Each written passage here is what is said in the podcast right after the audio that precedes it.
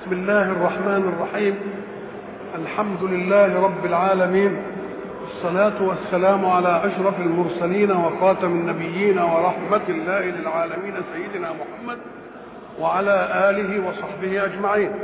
وبعد فقد وقفنا في اللقاء السابق عند خواطرنا حول قول الحق سبحانه أعوذ بالله من الشيطان الرجيم.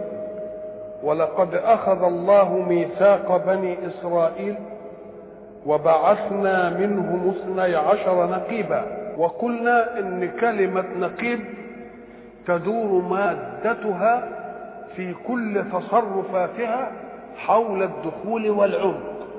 ووقفنا عند قولنا فلان له مناقب.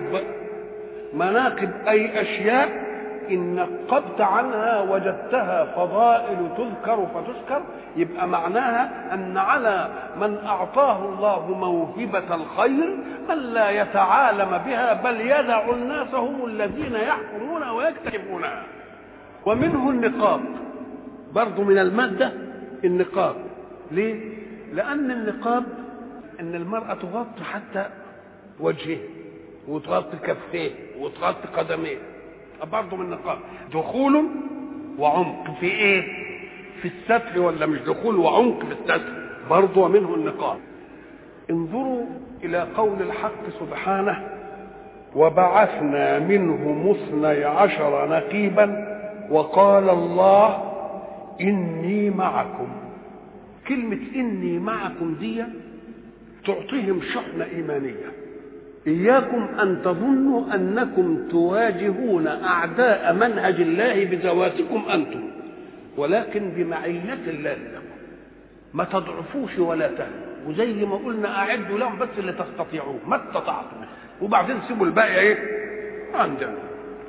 وأيضا وقال الله إني معكم يعني مش وليت على الأسباط نقباء وكل نقيب على سبط. هو بقى لا أنا معكم وسأنظر كيف يدير هذه المسائل.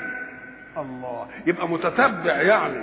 مش مثلا زي إحنا مثلا ما واحد يولي واحد حاجة ويسيبه يربع فيها. لا إني معكم. إني معكم دي تدل على إيه؟ على أن من ولى أي إنسان امرا ما يتركوش كده بل يتابعه ويشوف إني معكم. وقال الله إني إيه؟ إني معكم وبعد ذلك قال لئن أقمتم الصلاة وآتيتم الزكاة وآمنتم برسلي وعزرتموه وأقرضتم الله قرضا حسنا لأكفرن عنكم سيئاتكم ولأدخلنكم جنات إلى آخره. الله. هنا ساعة ما تسمع لئن لئن أقمتم الصلاة زي ما بيقولوا عندنا علماء القواعد في اللغة يقول ساعة ما تسمع لئن فعلت كذا افهم إن في قسم هنا. إيه اللي دلك على القسم؟ وجود الله كأنه قال إيه؟ وعزتي لئن أقمتم الصلاة وفعلتم كذا وكذا وكذا وكذا ليكون الجزاء إيه؟ لأكفرن عنكم سيئاتكم ولادخلنكم جنات. هنا اللام دلت على إن في قسم. وعندي لئن أقمتم. بلاش اللام إن أقمتم الصلاة وآتيتم الزكاة وآمنتم برسلي وعزرتموهم. طب إن شرطيه يبقى أنا عندي إيه دلوقتي؟ اثنين. قسم؟ وشرط. والقسم يحتاج لجواب والشرط يحتاج لجواب. تقول إن تذاكر إيه؟ تنجح. والله لأفعلن كذا. والله ادي قسم ولا أفعلن ده جواب القسم مؤكد بالله. طب وإن تذاكر تنجح لما بيكون القسم لوحده بيجي جوابه. بيجي الشرط لوحده بيجي جوابه. طب جيب القسم ويا الشرط الاثنين. هنجيب جوابين؟ جواب لده وجواب لدي قال لك ما هو الجواب ملتقي. لما يجي قسم ويجي شرط شوف انظر إلى المقدم منهما. المقدم منهم لكنه هو الأهم. تبقى تجيب جوابه ويغني عن جواب الثاني والله لئن قام زيد أدي قسم وإن قام زيد أدي إيه؟ شرط. عايزين الاثنين كل واحد منهم عايز جواب. إنما المتقدم إيه هنا؟ إيه القسم. نقوم نجيب القسم ونأكده بالله. والله إن قام زيد لأقومن. طب إن قام زيد والله اقم يبقى إن قدمت الشرط تبقى تجيب جواب الشرط.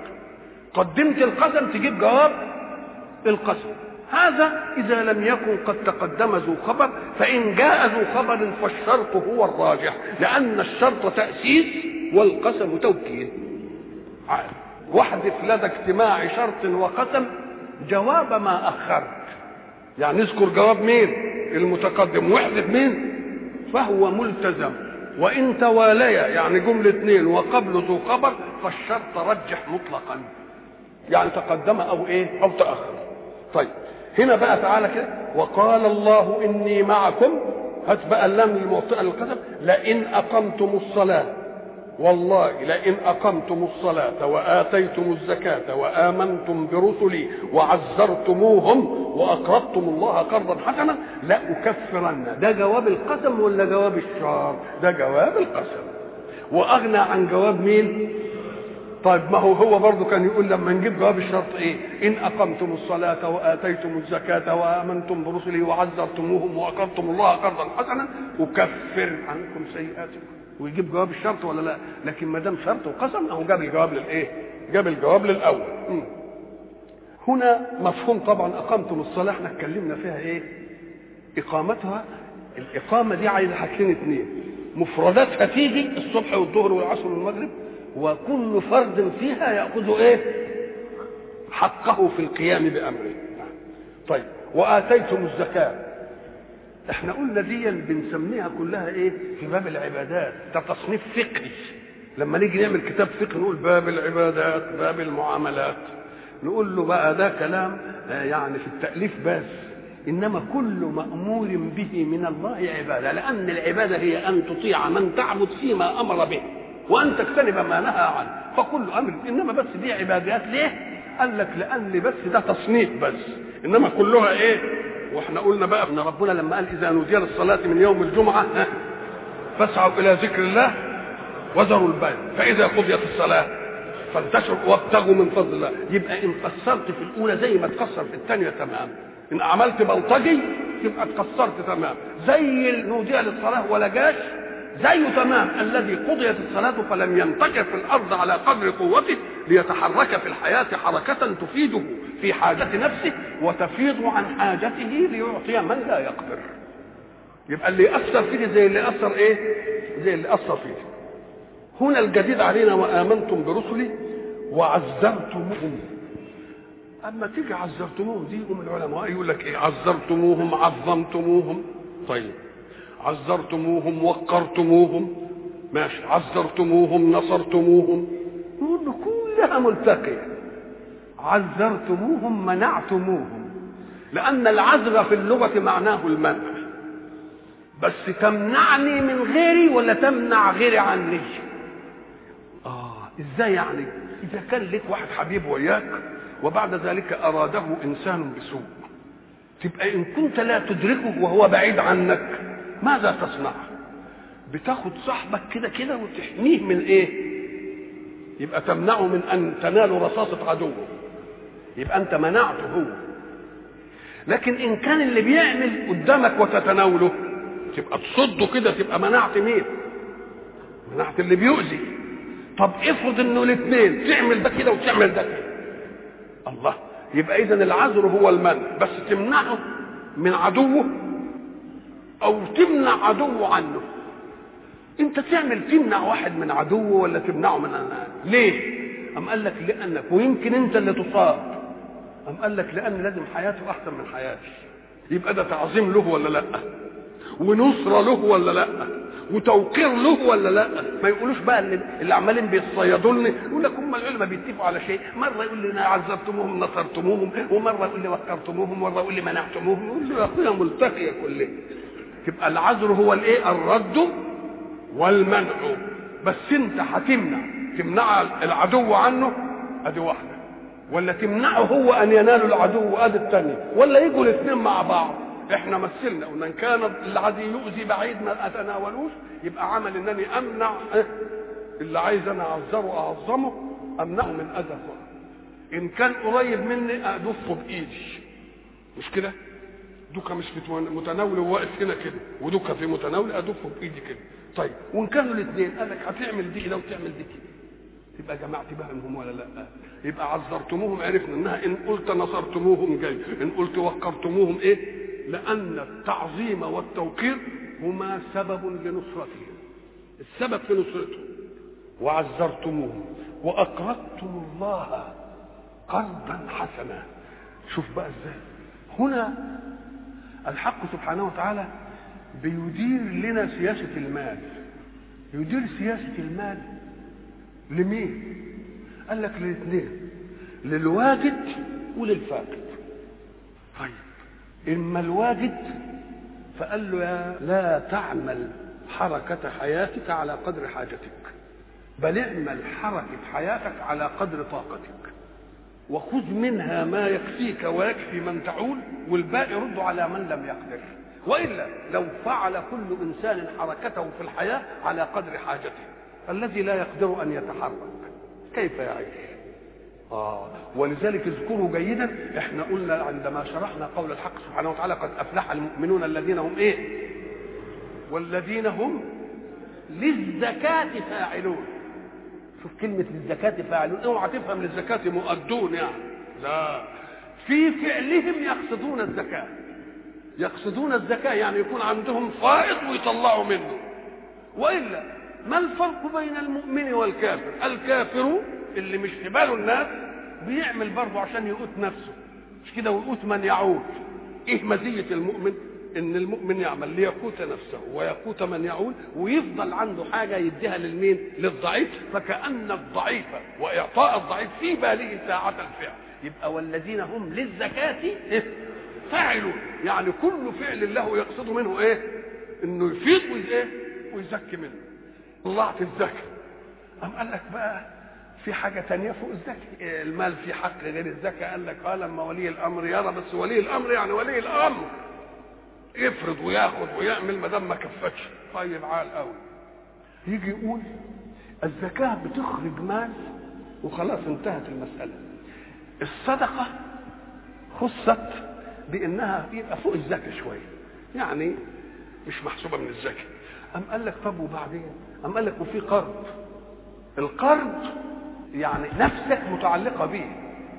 ما طلعتوش وخلاص وانتهت. ولذلك قال لك القرض أحسن من الصدقة. قال لك يا سلام. قال لك آه. ليه؟ قال لك لأن المقترض لا يقترض إلا عن حاجة. إنما المتصدق عليه قد يكون غير محتاج. يسال وهو مش محتاج. مش كده ولا لا؟ وأيضا لأن المتصدق ساعة ما تتصدق نفسك تخرج من الشيء ولا تتعلق به. ولكن المقترض نفسه لسه متعلقة بإيه؟ بالدين اللي عند الناس. كلما صبر عليه كلما أخذ حسنه تبقى هو الأول بياخد إيه الأول؟ بالصدقه خد حسنة وخلاص. إنما دوكا كل ما يصبر كده شوية لحد ما نظرته إلى ميسرة يعني يقوم ياخد إيه؟ يبقى القرض أحسن من الإيه؟ من الصدقة. على الأول. الله سبحانه وتعالى يريد لحركة الحياة أن تسير. لكن لما قال قرض الحق سبحانه وتعالى هو ولي النعم كلها. فكيف يهبون النعم ثم أقول أقرضني؟ شوف الحق سبحانه وتعالى احترم حركتك وعرقك. قال لك ما دام ضربت في الحياة واشتغلت وعملت بتاعك. بس أخوك عايزه اقرضه لي زي ما بتدي ابنك الفلوس في المصروف بتاعه في الحصالة ويحطها.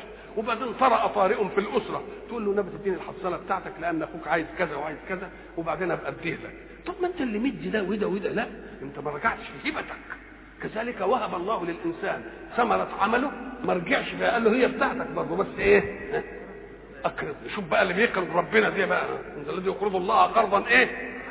قرضا حسنا. الحق سبحانه وتعالى بيصف القرض بالحسن. ليه؟ قال لك علشان ما يكونش فيه من خلاص؟ ولا يكونش فيه منفعة تعود وإن لم تكن في صورة الربا.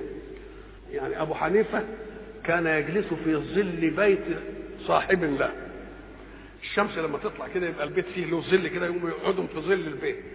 قام صاحب البيت ده اقترض من أبي حنيفة مات. قاموا لجدوا ثاني يوم أبو حنيفة قاعد في الناحية الثانية ما قعدش في ظل البيت. قال له انت ما إيه ما تقعد في ظل البيت؟ قال والله هو لما خد مني الفلوس امبارح قدامكم خفت بقى إن ده يبقى نفس جره علي القرض قالوا له أنت كنت بتقعد قبل ما تقرضه. شوف الدقة كنت تقعد قبل إيه؟ ما تقرضه قال لا كنت أقعد وهو المتفضل علي بظله فأخاف أن أقعد وأنا المتفضل عليه بمالي يبقى قرض حسن يعني إيه؟ يعني ما فيش فيه لا زيادة ولا من ولا أذى ولا مش عارف إيه ولا منفعة ولا أي حاجة ابدا. الحق سبحانه وتعالى لما جه القرض يريد الحق سبحانه وتعالى إنه يضمن الناس أمام نفسه ولذلك هيبقى دين ما هو قرض يعني دين. فوضع له مبدأ قال إذا تداينتم بدين إلى أجل مسمى فاكتبوه. الله. طب أنت بتحمي صاحب المال يا ربنا ده صاحب المال عنده كتير وما دام أقرض يبقى عنده فلوس وده ما عندوش. قال لك إيوه ما هو أصل العويل هيغلب الشطر مرة واحدة. أنا بحمي المقترض من نفسه. عشان إذا علم أن الدين مكتوب عليه حاول جاهدا أن يتحرك في الحياة ليسد هذا الدين. فيبقى المجتمع استفاد من حركته واستفاد الراجل خلص بدينه. خلص بإيه؟ بدينه. اذا لما ينكتب يبقى معناها إيه؟ إنه يبقى حريص على أنه إيه؟ لكن لو ما كتبش يمكن يجي ظرف من الظروف كده ويعمل إيه؟ زي ما بيقولوا عندنا ويضرب فيها بومبا وتنتهي. طب هي كم مرة هتعملها أنت؟ ده ان عرفت عنك ما حدش هيمد لك حاجة. يبقى ربنا بده إيه؟ يديم الأسباب اللي تتداول فيها الحركة اللي عنده مال يدي اللي ما عندوش. ولذلك حتى في العامية عندنا يقول لك اللي ياخد ويعطي يصير المال ماله يبقى مال الدنيا كله معاه. مفهوم؟ فلما يجي ربنا يقول إذا انتهيتم بدين إلى أجل مسمى فاكتبوه هو يقول لك ولا تسأموا أن تكتبوه صغيرا أو كبيرا الا ما تسأمش وتتكبر يا سلام بيني وبينك هنكتب يا أخي أنت أنت دلوقتي في نفس السماحة ما نعرفش إيه اللي هيتغير ما تعرفش إيه اللي هيحصل كده. لكن أمانة على الأريحية؟ لا الأريحية الإيمانية تتوجد. قال فإن أمن بعضكم بعضا يعني المسألة وصلت إلى الثقة فليؤدي الذي اؤتمن أمانته. يختشي على عرضه بقى ما دام كده يبقى آه. إذا ربنا بده يحمي الحركة الاقتصادية. يحميها من إيه؟ من إن واحد يأخذ مال واحد وبعدين ينام عليه. ولذلك رسول الله صلى الله عليه وسلم وهو الرحيم بالمؤمنين مات واحد عليه دين فقال صلوا على أخيه. طب ذنبه إيه الغلبان؟ يعني إنه إنه عنده دين ما هو لازم يكون ما عندوش وفاء. لو كان عنده دين وعنده وفاء يبقى خلاص مشتاق ان يبقى عنده. قال لك الله إيه الحكاية دي؟ صلوا على أخيكم يبقى لم يمنع أن نصلي عليه إنما هو ما صلاش. شوف بقى الكرباج اللي بيديه للأمة. قال لك لأنه هو آية الحديث. من أخذ أموال الناس يريد أداءها أدى الله عنه. ومن أخذها يريد إتلافها أتلفه الله. يبقى ما دام مات ومديون ولا عندوش ما يسد الدين يبقى كان نيته إنه إيه؟ إنه يضرب. لأن النبي قال كده من أخذ أموال الناس يريد أداءها أدى الله. وما دام مات ولا أديتش عنده ولا عندوش وفاء يبقى دليل على أن نفسه حدثته بإنه إيه؟ ولذلك تجد في فلسفة المسألة دي النفسية يجي مثلا واحد يستدين منك حاجة وحاجة كبيرة لا يسكت عليها. الحاجات التافهة اللي ممكن الإنسان يقول لك ده دي خلاص انتهي لا حاجة كبيرة. ثم لا يمر بذهنك إن فلان مدين ويمكن تبلغ الحساسية منك إنك ما توريش وشك ولا تمر عليه أحسن تحرجه. بيحصل حاجة زي كده ولا ما بيحصلش؟ ثق تمام الثقة. إن ما دام الخطر ده الله قذفه في قلبك وفي نفسك افهم أنه كان يريد أن يؤدي مش قادر فإن تحرك قلبك على المدين وقعدت تفتكر وقعدت تتعرض له عشان يشوفك وتبعت له فافهم إن عنده ما يمكن أن يوفي به بس هو اللي ضريح لأن ربنا ما يقدرش يجي الخلق كده هو وواحد مش غادر عمال بيكافح علشان يدي الدين وبعدين يحرجه أمام الدين ينسيه. ويقول له انت اللي ما تفوتش عليه عشان ما تحرجوش لأنه لسه يقول فنظرة إلى إيه؟ إلى ميسره وأقرضتم الله قرضا حسنا. شوف آه كلمة أقرضتم آه كان يعني السياق اللفظ يقول أقرضتم الله إقراضا. إنما جاب القرض هو الايه الثلاثي. لأن القرض اسم للمال اللي بتعطيه لواحد كدين ولا حاجة. إنما الإقراض ده العملية. بينشأ عنها أقرضت فلان. يعني اديته إيه؟ اديته قرض فجاب الاسم زي الله أنبتكم من الأرض. أنبتكم يعني العملية بتاعت الإنبات. إنما طلع إيه؟ إنبات ولا نبات؟ والله أنبتكم من الأرض إيه؟ نبات. فمرة يأتي بالفعل وبعد ذلك يجيب المصدر من الثلاثي. لأنه يريد به الذات يريد به الاسم وأنبت مش الإنبات معنى العملية نفسها إنما اللي بينشأ منها إيه؟ نبات. لأكفرن عنكم سيئاتكم جواب القسم. ولأدخلنكم جنات تجري من تحتها الأنهار. وقلنا بقى الحكاية دي زمان اتكلمنا في الجنات كتير. طيب فمن كفر بعد ذلك منكم فقد ضل سواء السبيل. الله وهو اللي كفر قبلها ما ضل سواء السبيل؟ طب ما هو اللي كفر قبلها برضه فقد ضل سواء السبيل. اللي كفر بعد كده بعد اللي قلت لكم الكلام ده؟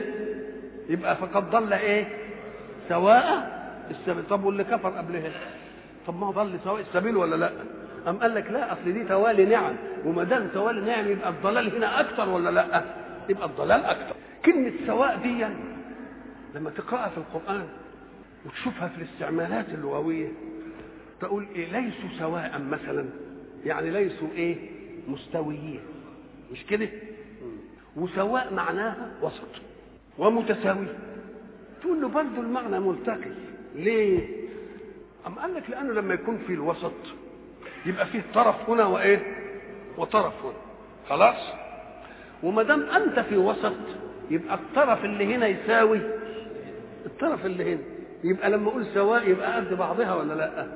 قد بعضها. ولما نقول وسط ما الوسط دي عجين التسويه تبقى المعنى واحد ولا لا؟ المعنى واحد. ولذلك تنبهوا إلى أن كثير من الايه من الألفاظ تستعمل في شيء وشيء آخر والناس تقول لك إيه ده من. إيه اللي استعملت تقول له هو واحد. لما قلنا هناك عند قوله سبحانه وتعالى فولوا وجوهكم إيه؟ شطرة. قال لك الشطر الجهة. مش كده؟ والشطر النصف. اديته شطر مال يعني إيه؟ طب ما هو النصف؟ هو الجهة. إزاي؟ لأن معنى جهتي أني. أنا هبقى مركز أهو. وهقف في وسط دائرة الأفق. ما دام دايرة أفق يبقى أنا بالنسبة للمحيط بتاع الأفق مركز الدايرة وهنا تساوي هنا تساوي هنا. يبقى المواجه ليا النص ولا مش النص؟ واللي خلفي. تبقى لما يقول الجهة يقول له صدقت. واللي يقول له الشطر النصف صدقت ولا لأ؟ ما صدق هي فقد ضل سواء السبيل. إيه اللي ضل سواء السبيل؟ قال لك آه السبيل بقى الكلمة دي آه نزل القرآن على أمة متبديه وطرقها بقى بين الجبال ومش عارف إيه والطريق يبقى كده معبد ويمكن الناحيه دي هاويه والناحيه دي هاويه ولا في قلب جبل يبقى الناحيه دي صخرة والناحيه دي إيه؟ صخرة. يقوم اللي بياخد بقى المنطقة الأحوط بيمشي فين؟ في الوسط.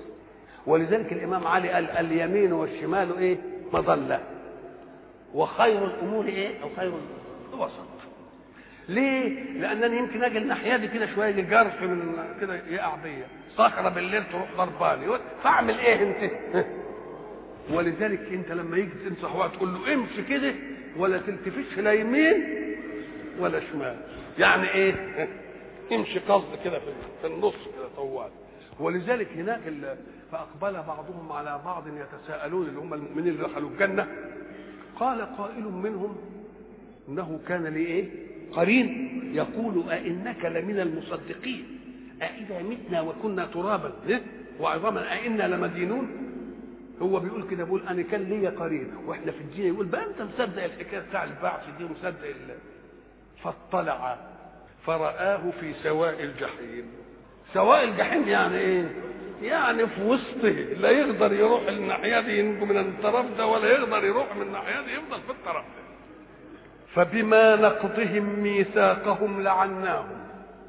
ساعة يأخذ الله ميثاقا كما قال ولقد أخذ الله ميثاق بني إسرائيل لئن كذا ولئن كذا ولئن كذا أعمل كذا.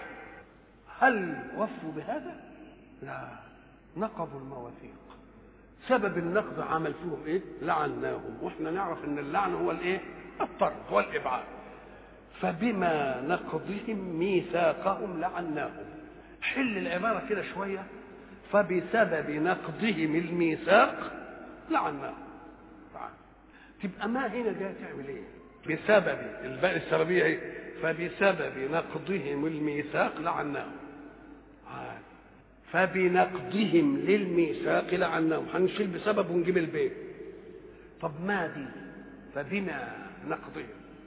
أهو بقى المطب بقى اللي بيحصل إنهم بعض يقول لك ما زائدة. والأصل فبنقضهم ميثاقا طيب. واللي مؤدب قوي شوية يعني بيستكثر إنها تكون زائدة يعني يقول لك ده صلة. طب بين لنا الصلة كده. إيه هي يعني علشان نشوف. لأن كلمة زائدة دي بالنسبة لأسلوب زائدة دي عند البشر.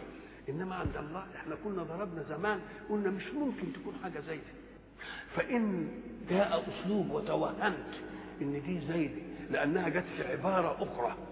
مش موجودة وفي عبارة مثلها موجودة تقول له أنت اللي ما فهمتش. إنما ما تقولش إن دي بس زايده ولا تفنن في الأسلوب.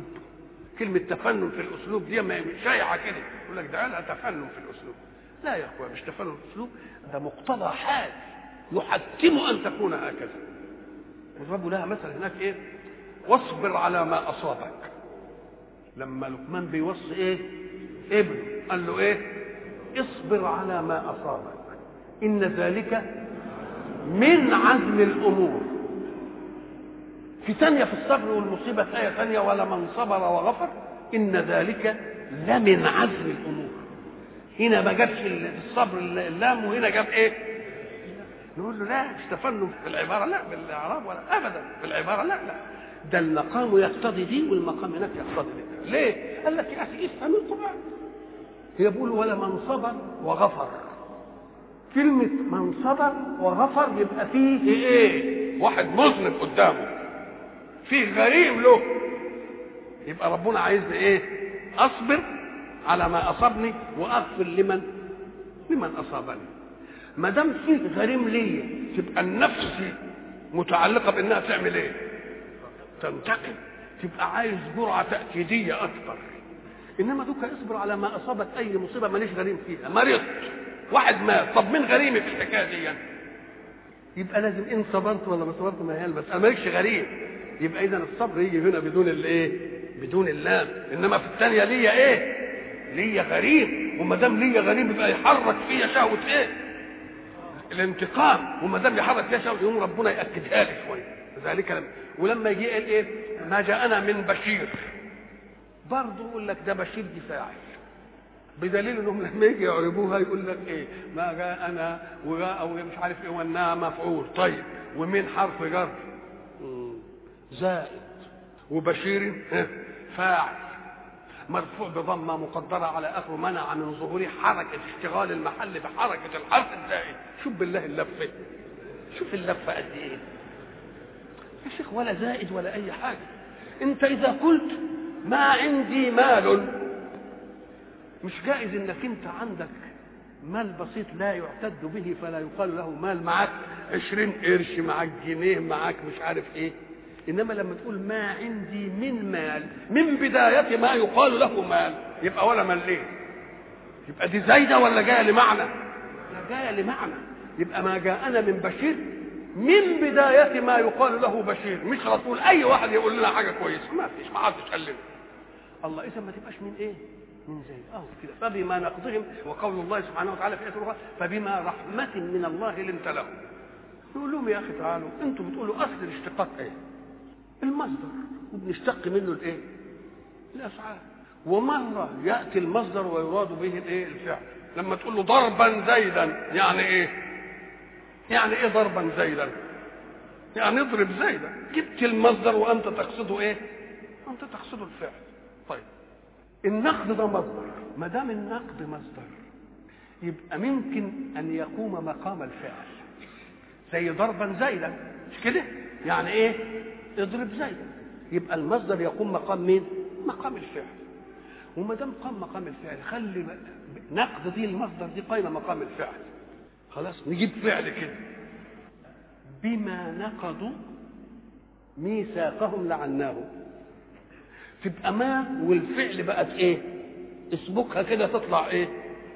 تبقى أنت شئت ما والفعل المحذوف دي هي ما إذا ما دي دلت على أن المصدر إنما جاء هنا نيابة عن فعل وبقيت ما دي لتدل على أن انسباك المصدر من الفعل المحذوف هي اللي يبقى بإيه؟ فبما نقضهم يعني بما نقضوا. لو قلت بما نقضوا مش هي فبنقضهم؟ هي هي تمام. ولا تبقى زايده ولا أي حاجة. نعم. فبما نقضهم ميثاقهم كلمة نقض بقى نقض. النقض ضد الإبرام. الإبرام يحكم الإيه؟ والنقض فك. كأن العهد الموثق اللي ربنا أخذ الميثاق عهد إيه؟ موثق. أما عملوا إيه؟ فيه نقضوه. إحنا عندنا يقول لك النقد والإبرام. نقد وايه نقد يعني ينقض الحكم. إبرام يزوده. مش كده ولا لا؟ إبرام ابرم الحكم. على يبقى إذا النقد ضد الإبرام. الإبرام معناه الإحكام. ولذلك يقول لك إبرم الفتلة دي كويسة. يعني إيه إبرمها كويس؟ يعني أحكم وجود اللفئين على بعض. عشان تبقى إيه؟ قوي. ولذلك إحنا قلنا بنسمي العقيدة الإيمانية عقيدة يعني إيه؟ يعني شيء معقود. مش عقدة وشنيطه بقى لا معقود بحيث لا يطفو ليناقش من جديد في الذهن. كذلك الميثاق عهد مشدد. وما دام عهد مشدد يبقى لما ينقضوه يفكوه. ومعنى يفكوه يبقى أخرجوا أنفسهم عن متطلبات ذلك الإيه؟ العقد. يبقى اللعن جاي ليه؟ لأنهم نقضوا الميثاق. وجعلنا قلوبهم قاسية. جعل القلوب قاسية. بداية من الله. لا ده هم لما نقضوا المواثيق ربنا قال لهم طيب اشبعوا من الحكاية دي. والله لطبع على قلوبكم. لكن طبع على قلوبهم بداية كده. طب لو كان بداية ما تبقى المسألة معذورين فيها. لا طبع الله عليها بإيه؟ يبقى الأول كفروا. فلما كفروا راح ربنا طبع لهم. طب اشبعوا من الحكاية دي بقى. والله اللي فيها ما يخرج من الكفر واللي خارج عنها من الإيمان ما يدخلش. يقول لك قلوبهم قاسية. القسوة يعني صلبة. ومعنى صلبة فيها شدة. هل الصلابة والقساوة مذمومة؟ أم قال لك لا مذمومة في القلوب. إنما في السيف في الرمح يبقى ما يكون صلب يبقى كويس. إحنا قلنا زمان لازم تقيس كل موجود على مهمته. لما يبقى كل موجود على مهمته تبقى الأمور إيه؟ إحنا لما قلنا الخطاف بالله تقدر تقول ده عوج. طب ما هو عوج وده هو مهمته. العوج بتاعه هو إيه؟ يبقى عوج الخطاف استقامة لمهمته. العوج بتاع الخطاف استقامة يبقى القسوة مش ممنوع. إنما القسوة في غير محلها. القلوب قاسية والقلوب ربنا عايزها تبقى إيه؟ قلوب لينة. تلين قلوبهم وتلين جلودهم. إنما دي قاسية ما ينفذش إلى الهدى. آه قاسية مأخوذة من إيه؟ من قسية كانوا يسموا الدراهم أو الدنانير. الدنانير تبقى مضروبة من من الذهب والدراهم تبقى مضروبة من الايه من الفضة. فلما يجي الصراف الصيرف يقوم يشوفها كده يقول لك لا ده دي مزورة. مغشوشة يعني. عرفتها بايه؟ مش كان بيرنها زمان؟ آه يرنها عشان يعرف. أهي صلبة في الواقع ولا مش صلبة؟ ما دام قسية صلبة يسموها دراهم قسية. يعني صلبة رنتها رنة الإيه؟ الشيء الصلب طب وإيه؟ عمل لك لا أصل الذهب لين والفضة لينة ولذلك إحنا لما نقول مثلا الذهب ده عيار 24 هو يبقى صحيح ذهب حر صحيح إنما ما ينفعش يبقى لين ما يثبتش عند سبك إن عمل منه حاجة ولا أي ولا حلقة يطبق كتير. يقوموا يدوا إيه؟ يدوا معدن صلب. عشان المعدن الصلب يديله شيء من الإيه؟ بس ما تزودهاش بقى. مرة ياخد نص قيراط يقول لك ده عيار 23 إيه ونص. ومرة يقول لك عيار 21 يعني وثلاثة معدن إيه؟ صلب. ومرة عيار 18 يبقى كم؟ يبقى ستة. ستة معدن إيه صلب؟ ومرة مثلا عيار 14 من 24 يعني ويبقى الماء صلب كل ما ينزل كل ما إيه؟ يبقى أسلب شوية. لكن لما يبقى لين ما يثبتش على ما تصوغه عليه. فيقوموا يقووه في إيه؟ ولذلك ما يعملوش بقى 23 ونص دي إلا الحاجات اللي مش عرضة لل للتداول. يعني سبيكه مثلا أنا مش عارف إيه وعايز يحطها ينفع يعملها كده. إنما عيار 24 دي ما تجيش ابدا. فإذا دخل المعدن الصلب فيها يسموها إيه؟ قسيه يعني صلبة يعني إيه؟ شديدة. الصلابة هنا مذمومة ليه؟ لأنها في القلوب. أما إن كانت الصلابة فيما يناسبها تبقى محمودة ولا لأ؟ تبقى محمودة. وجعلنا إيه قلوبهم قاسية. يحرفون الكلمة عن مواضعه. معنى التحريف ينقل الإيه؟ حطة يقولوا إيه؟ حنطة مثلا. ونسوا حظا مما ذكروا به. نسوا حظا مما ذكروا به في تحريف. إحنا قلنا آه وسائل المسخ في الكتب التي سبقت القرآن أشياء. أول شيء نسوا حظا مما ذكروا به. والنسيان ده معلش نسيوه. يعني ما فيش افتعال. إنما برضه فيه إيه؟ إنهم ما كانش على بالهم الحكاية دي لأنها لو كانت على بالهم كانوا يفضلوا على إيه؟ على ذكر له طيب نسوا حظا مما ذكروا به. طب والشيء الذي لم ينسوه؟ عملوا فيه إيه؟ كتموا بعضه طب واللي ما كتموهش حرفوه ولو ألسنتهم به. ويا ريتهم فضلوا على كده. جابوا حاجة تانية وقالوا هو من عند الله وهو مش من عند الله. ومنهم أمية فويل للذين يكتبون الكتاب. بأيديهم ثم يبقى كم تغيير؟ أولا نسوا حظا مما ذكروا به. والذي لم ينسوه عملوا في إيه؟ كتموا بعض يكتمون ما أنزلنا. واللي ما كتموش يحرفوه. ربنا الكلمة عن إيه؟ عن مواضعه. وهل اكتفوا بهذا؟ لا بل جابوا حاجة تانية وقالوا هي من عند الله وليست من عند الايه؟ من عند الله. ونسوا حظا. شوف كلمة بقى القرآن شوف التعبير الجميل. نسوا حظا مما ذكروا به. كأنه بيقول هم غلابة. ده لما نسوا نسوا حاجة تجيب لهم حظ واسع قوي. لأنهم نسوا من البشارات بمحمد عليه الصلاة والسلام. وكتموها. ودي لو كانوا أمنوا بقى كان يبقى حظهم إيه؟ فكأن هم نسوا ده خايبين لأنهم نسوا حاجة كانت تدي لهم إيه؟ حظ. وتدي لهم بخت كويس وتدي لهم جزاء. يبقى هم عملوا على نفسهم على نفسها كانت براكه يبقى اذا المسألة إحنا مش هنستفيد من إنهم يبقوا مهديين ولا مؤمنين ولا يصدقوا محمد ابدا. ده المسألة الخسارة عليهم هم. يبقى شوف كلمة بقى ونسوا حظا. نسوا حظا مما ذكروا به. لم يدع الله سبحانه وتعالى نسيانهم ليكون حجة بل هو قال أنا فكرتهم باللي نسينه وكان مقتضى الانصاف أنني حين ذكرتهم بما نسوا أن يعودوا اليه لأن ذلك يحقق لهم إيه؟ حظا. نسوا حظا مما ذكروا به. ولا تزال تطلع على خائنة منه. لما أقول لك لا تزال تطلع على خائنة يعني أن خيانتهم موصولة. خائنة لما العلماء جم يحبوا يفسروها قال على خائنة أي على خيانة. يبقى فاعلة جاءت هنا والمراد بها إيه؟ الخيانة. وبعضهم قال على خائنة تبقى على إطلاقها برضه. لأن الخيانة دي صنعة الذكورة ولا صنعة الأنوثة ولا صنعة النفس الشاملة للذكورة والأنوثة. الخيانة دي مقصورة على الذكورة؟ مقصورة على الأنوثة ولا من النفس اللي هي جنس تشمل الذكورة والإيه؟ والأنوثة. والنفس مؤنثة. يبقى لا تزال تطلع على نفس خائنة أو على جماعة خائنة. فإن كان المدبر للخيانة واحدا أو واحدة نقول نفس خائنة. خلاص. وإن كانوا جماعة نقول برضو جماعة إيه؟ جماعة خائنة. وإلى لقاء آخر إن شاء الله.